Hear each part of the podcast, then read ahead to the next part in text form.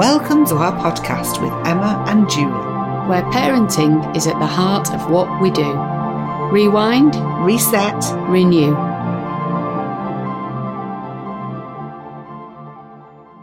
So today we're here with Emma and we're going to be talking about eating.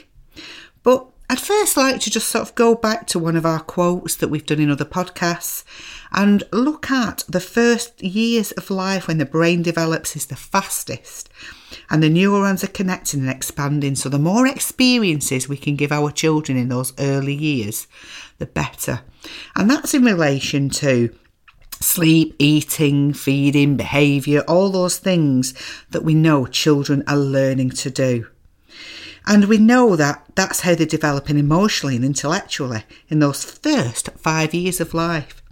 But when we've been doing our little workshops in nursery, lots of information have come back where parents really do need help with supporting their child's dietary requirements, eating, fussy eating, and all those things that probably give us as parents a bit of a headache. So, Emma, how can you help our parents today?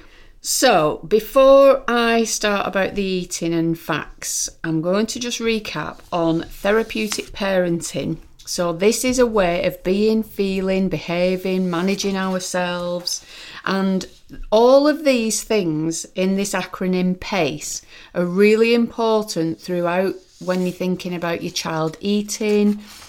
It's really important to consider the way that we are being as parents. So it stands for playful, accepting, accepting, curious, and empathic.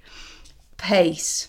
And just as we're thinking about eating now, we're going to think about those things running through all of this. Um, we're also going to consider the acronym HALT O, H A L T O, and it stands for hungry, angry, lonely, tired, and overwhelmed. And we can't regulate our emotions when we are hungry, angry, lonely, tired, or overwhelmed. So it's just something to have there in the background so we can be aware of it, I guess.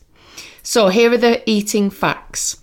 Toddlers need to eat often, as much as six times a day. Now, this has come from the NHS website. So, this includes three meals a day and two to three snacks. And toddlers have small stomachs about the size of their fist. So, if you look at, at your own fist, that's the size of your own stomach. And also, if you look at your child's fist, that's the size of their stomach. So they can't eat very much at one time. The next thing is exposure to different foods help us to like certain foods and dislike certain foods. And their taste buds are very, very, very sensitive. And there's evidence to suggest that children need to be exposed to a food at least 12 to 15 times before they can start to like it. So tell us a little bit about how children uh, struggle with certain foods. And we've looked at children responding to having to see and taste foods sort of up to sort of 15, could be 15 times. And in nursery, we know that, that positivity of seeing other children try foods encourages other children that might not want to eat them to try them in a safe space. What sort of advice can you give at home, Emma, for those parents? It, it's a lot easier in nursery because you can praise other children for eating and say, Well done, look how well you're eating, and you're really, really strong eating all those vegetables. But at home, what sort of tips and how can you relate it to that, that home environment? So, I guess trying not to fixate on the amounts of food they're eating. If they're only eating a little bit, it's understandable because the stomachs are only that big anyway. So, tasting foods, the textures, um, the smells, obviously, smell is another sense, and they, they're going to be doing this quite a lot in the early years because they're just trying things. And also, when we've been pregnant and we've had our children, while they're in the womb, they're they're interacting through the placenta with all the foods that we eat. So they tend to like the same things that we've eaten throughout pregnancy uh, because it's familiar to them. So I know that my son did um, used to eat loads of potatoes and cheese and things like that because during pregnancy, that's all I ate. Jacket potatoes with cheese and mayonnaise and butter, and funnily enough, that's what he still likes today. Yet, my daughter, when I was pregnant with her, she I had lots and lots of salad and fruit and veg, and she absolutely loves that now. So, I guess when you're pregnant, that it, it does matter. So there's things like paying attention to adopting healthy eating habits, sitting together as a family for meal times. Lots of parents say, don't they? Uh, well, we eat later when they've gone to bed, and I always encourage them to eat with the children so that you're all doing it together and modelling the behaviour that you want your child to mirror. I think that's crucial, Emma, because as I said earlier in nursery, you've got the motivational factor of other children eating and tasting things and you know you can give that praise and reward and, and talk about how it tastes and what they like on the plate and if you're not eating with your children at home it's a very solitary act so who's there to sort of role model who's there to inspire you how can you have fun with food you know, even getting your children involved in maybe preparing the meal. Um, and that's had a really positive impact because they feel part of it. They know what's going on the plate and they're going to be more likely to try it because they've been involved. So that's a quite a good tip, I think, of families getting back together and eating together. Mm. Uh, and then thinking about phones and telly and music and all the things that would distract us, sensory again.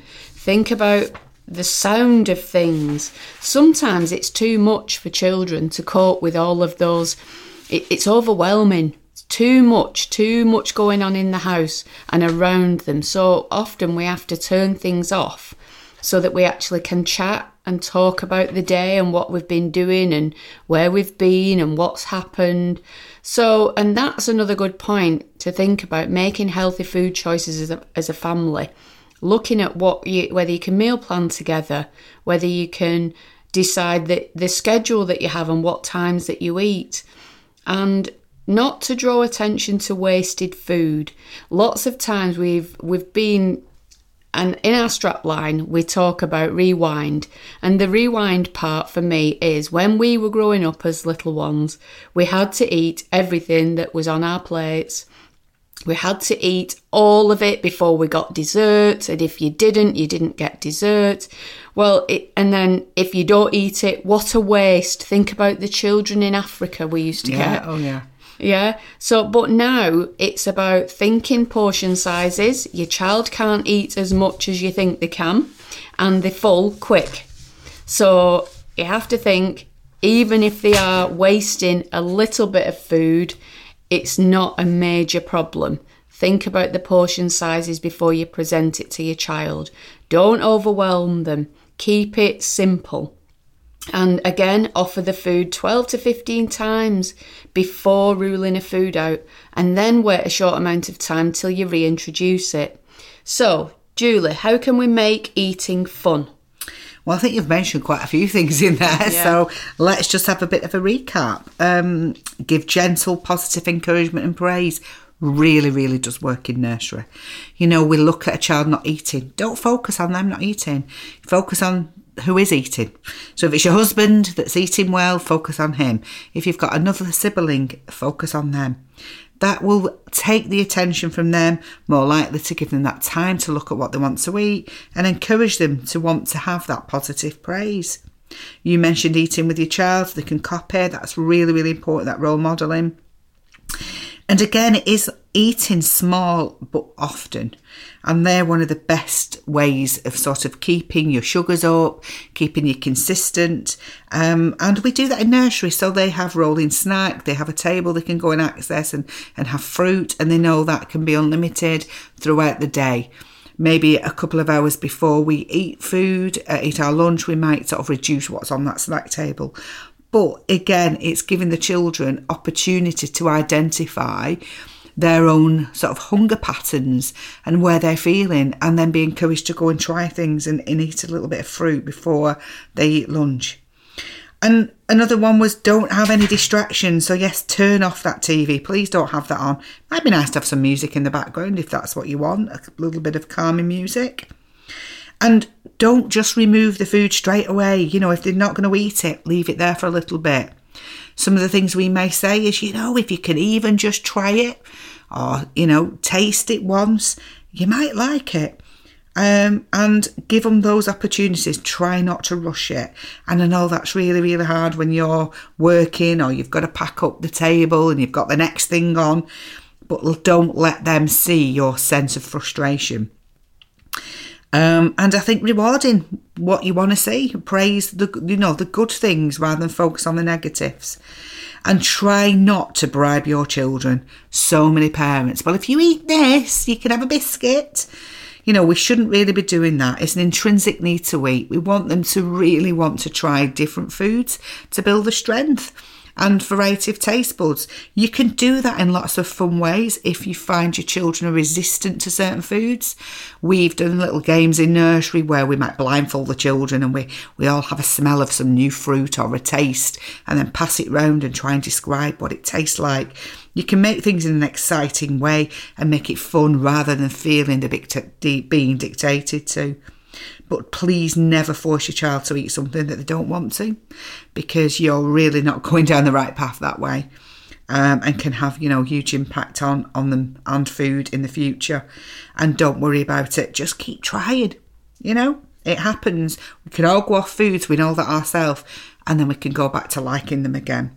But don't give yourself that added pressure. So emma any other tips? What you could do? Yeah I've, Another couple of ideas is to actually bake together or make food together. Simple ways is for a wrap, you know, just a normal wrap. You could make cheese and tomato wrap and pe- make it into a pizza. Get them to get the puree, tomato puree, to spread it on with a spoon, the back of the spoon, and then grate some cheese and sprinkle it on. Add some things that you you like together make fruit kebabs, having fruit milkshake, um, using cutters to make food into different shapes, to make sandwiches or stars or flowers, maybe have an indoor picnic, a teddy bear's picnic. So it's just ideas that you might be able to do with your child, but if you get them involved, and also when you're doing snacks, offer two. So they've got a choice of whether they want an apple or banana Seems a bit random, but you're encouraging autonomy later on. So that's really important for them to make choices and to have control over something themselves. I think those are all really good points, and hopefully, you can go away, have some fun, and start trying to see food in a very different way. Anything else you'd like to add at the end of our little chat, Emma? That's it for now. Thank you, Julie. Thank you very much for joining us once again. We'll look forward to you joining for the next one. See you soon. Bye.